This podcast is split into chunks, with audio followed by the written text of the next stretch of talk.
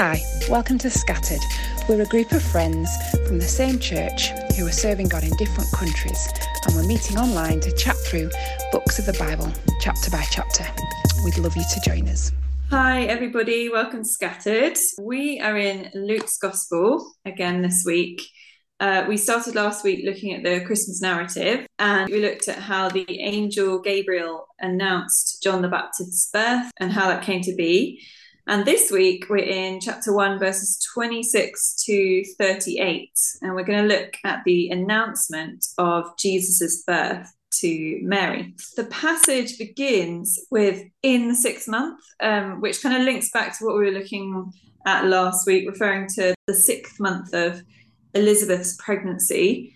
Um, and this is the first time we meet Mary. So as a way of getting into this narrative, guys, um, I thought it would be good because this is like just after the visitation of Zechariah. I thought it'd be good to kind of compare and contrast the two visitations just to kind of get into the story a bit. Um, yeah, how is this one kind of different and how is it the same as what we looked at last week. Let's kind of tell the story as we go. So with Zechariah, we got some background to um, who he was, and and here also we get some background to who Mary is, and we find out that she.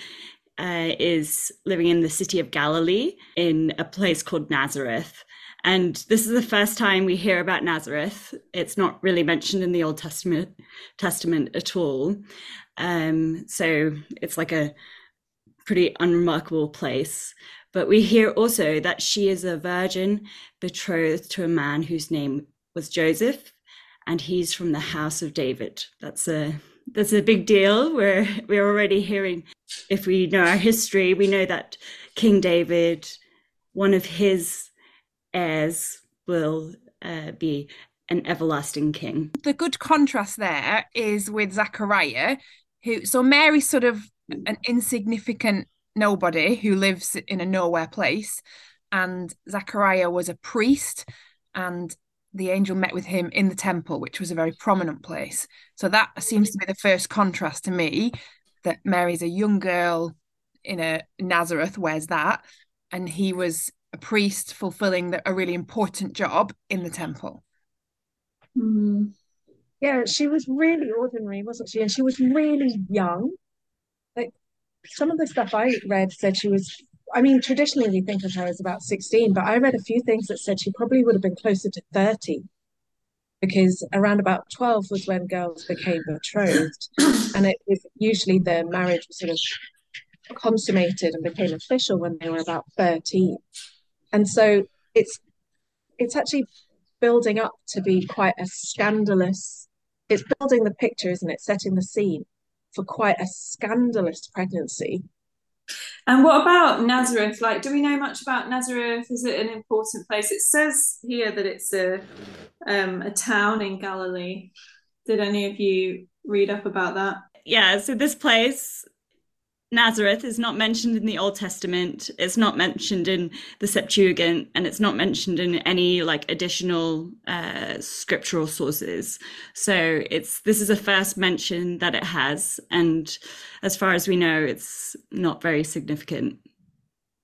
Yeah, cool. Okay, so that's so that's a bit about Mary, a bit about um, Nazareth. So we get this angel appearing um, again. We've heard of Gabriel already, haven't we? Tell me a bit more about him and what he says and why it's significant.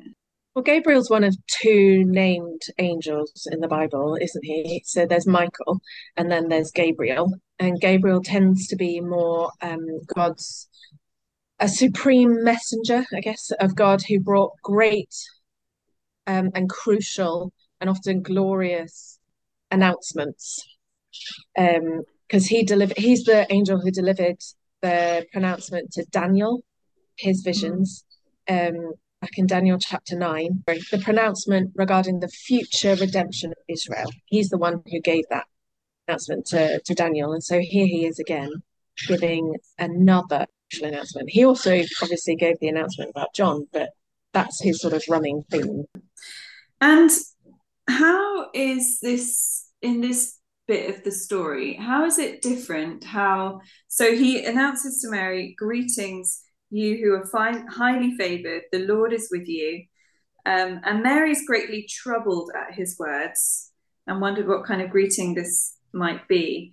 Did you guys think about what that might mean? Why do you think she's troubled? I mean, Zechariah um, is terrified when he sees the angel, whereas Mary's kind of reaction is slightly different, isn't it? So I read that when she was troubled, it's because she was surprised to hear the angel saying such word extravagant words about her.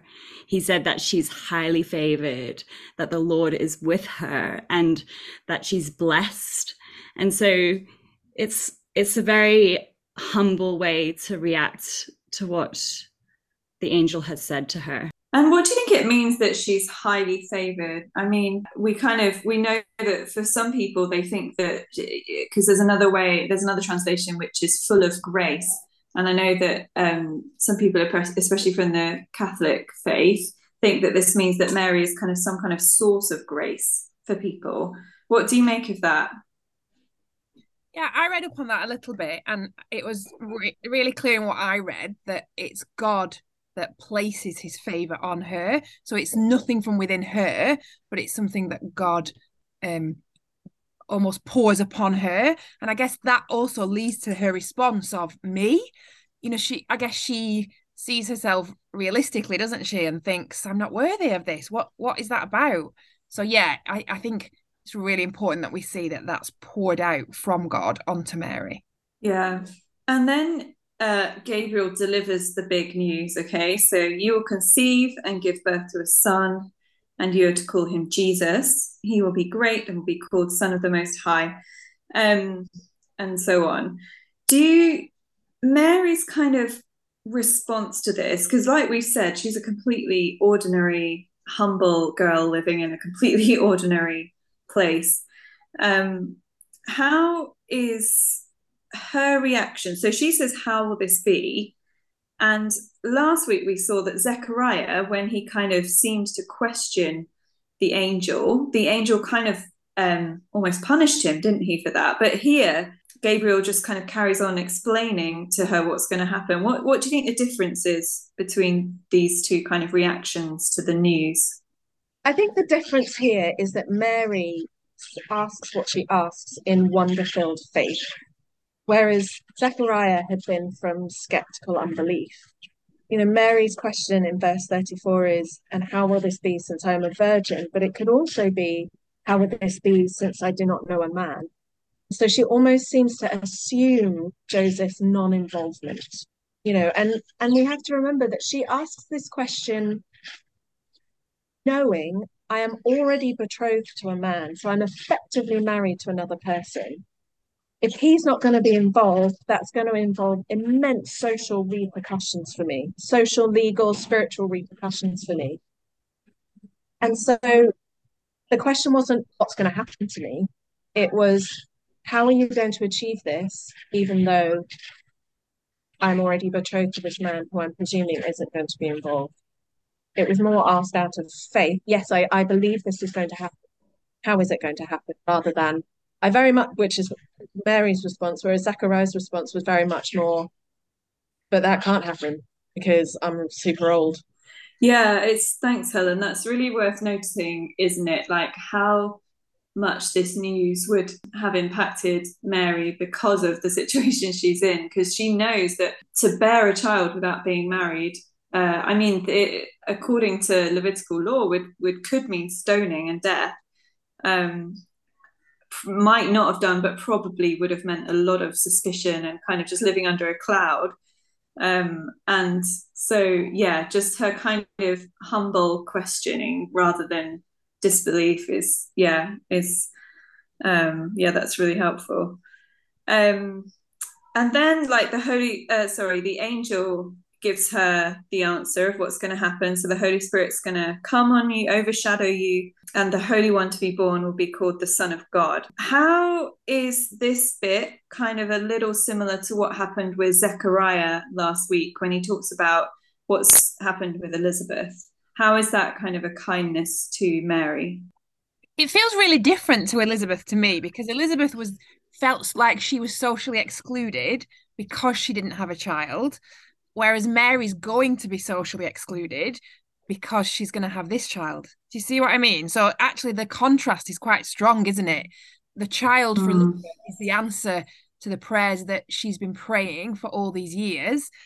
Now, we know that this child is the answer to the prayers Mary's been praying for a lot of years, but in a really different way. But it just feels like the cost to her is massive. But I guess mm. in that the mm. the Elizabeth's pregnancy is a kindness in a see nothing you know it was that nothing will be impossible with God type thing like look at what's happened to Elizabeth God can do that he can also do what he's promised to you mm. yeah because at this point Mary probably wouldn't have known that Elizabeth was pregnant. So it was almost like for Mary, this would be confirmation that God is a miracle maker. And I guess as she goes and sees this physical evidence of that, because she we know that next time we're going to look at her going to see Elizabeth, like this baby growing in Elizabeth's womb would have kind of been a sign for Mary, I wonder, like, okay, well, he's done that. So he can do that in me as well because you know pregnancy is such a silent thing at the beginning isn't it? Like it i wonder how different she actually felt after it happened for a while and stuff. So actually going and seeing that physical sign um i think i would have found it really helpful. Can i just geek out a little bit on the word overshadowed? Because i think that um it's the same word that is used in creation where you know we read in genesis that the spirit of the lord hovered over the waters and then like called forth creation and it's that same sort of idea and that same sort of word of the way that god's going to do this is the same way that he created the whole universe and so i wonder whether mm. mary would have in whatever the language was would have heard that differently than the way we do and would have seen that's going to be the same sort of act as the way God created the world. Yeah, and I think it's really important to understand the meaning of that word overshadow, particularly for those of us who are working with cousins of other faiths, because this is a big deal for them. Like, one of the things that they would say is that, okay, so Jesus is the Son of God. So you mean that God had sex with Mary? And so the meaning of this word overshadow to sort of cover with a cloud, like the the visible uh, manifestation of the glory and the presence of God. It's that vision of um, you know the cloud before the Israelites in Exodus. It's that it's the cloud that filled the temple. The same power that was with Moses and um, the the exiles in the wilderness is now going to work in Mary's life.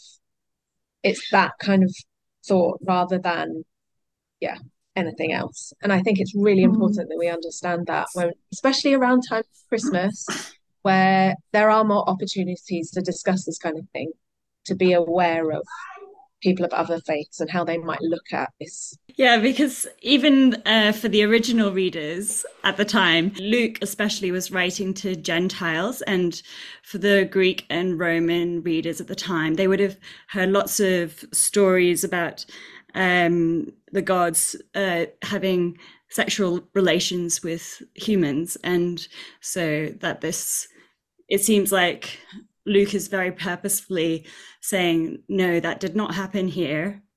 Um, this is divine intervention with this overshadowing.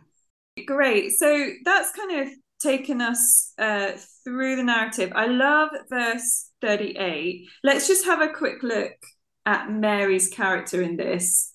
Um, we already said, didn't we, just how she answers the angel in faith, how she seems to be like a really humble, um, faithful young girl. Um, what did you make of verse 38? It feels a little bit like a mo- the model response, doesn't it, to when God into when God enters into our world in ways that we aren't expecting, and it almost blows up the expected path that we see before us. Which and this was a beautiful, wonderful thing, wasn't it? But it had hard consequences for Mary. But it but equally when when hard providences enter our lives or really difficult circumstances this i just find this so challenging that she's able to say okay god let it be to me according to your word. Um yeah it's an amazing response isn't it? Yeah it's interesting, isn't it? Last week we were talking about how when Zechariah sing, uh, sings a song when John the Baptist is born, the song is primarily about Jesus. I think we can probably say that about this passage too. I mean, obviously, I think we're meant to see that Mary is really a special person and that um, God has really given her a lot of grace. Um, but I think it'd be really good for us now to just think what do we learn about Jesus in this passage? Um, yeah, and then we'll talk about kind of our response to that. I guess the things that really struck me in the description that um, Gabriel gives is he's going to be the forever king, isn't he? And like we've mentioned, Mary knew her scriptures and she knew how significant this was. And it's an amazing thing, isn't it, to think that she's going to carry the baby that's going to be the the ruler that's going to reign forever from the house of David, because that's what the Jewish people are waiting for. That's there's been all like we talked about last week. There's been this long silence where they've not heard from God, and they're still waiting for the promised King that's going to rule forever. And I think what Gabriel says helps Mary to see that Jesus, that's who Jesus is going to be. And I think that comparison, that line of David thing also reinforces that the fact that Mary was so ordinary because who was David? David was a shepherd boy who was so insignificant to his father that he didn't even call him when Samuel asked him, you know, which sons do you have that I can anoint to be king? And he had to be called in from the bush. Um, just, you know, Mary was an ordinary girl, but she was called to great things and I just think it's just incredible because this is the moment that the Holy One, the Son of God, is coming into this world. And he's coming for his enemies. He's coming for, um, yeah, people that have turned away from him. I think because we're in the lead up to Christmas, it's just amazing that he's doing this amazing task in this incredible, uh, breaking science way using an ordinary person. Yeah, I just just in awe of his plan and how he's um, ordered each step, and um, Mary is so willing to receive consequences to what might happen um, after she's found to be pregnant. And that that greatness of his birth, that astoundingness of his birth, Gabriel says here will be born out in his life, doesn't he? You know, just his name, Jesus, means Jehovah saves. And then when it says in the next section, uh, verse 32, he will be great, it's not just a, oh, he's going to be great. It's a, be extraordinary. He's going to be splendid. He's going to be magnificent. He will you know, manifest the very glory of God. He'll be the Son of the Most High. No, you know, no one is more higher and more exalted and more powerful. And and he's going to reign forever. Like that, this is beyond just a. He's going to be a great person. I guess the hmm. other thing it's worth saying is that with that overshadowing and that fact that this birth is going to be so supernatural, that's also isn't it going to be a breaking of the line of sin and death which you know adam's line is that line of sin and death isn't it? And that's been promised that one day god will come and crush that and there will be um, a new adam. And so in that overshadowing and where it says that the child will be holy the son of god it's like this is the new creation that we've been waiting for and the mm. new line which again if when you know mary would have read her old testament she knew that's been promised. And how amazing it must have been for her to think wow that's going to come from me. Mm.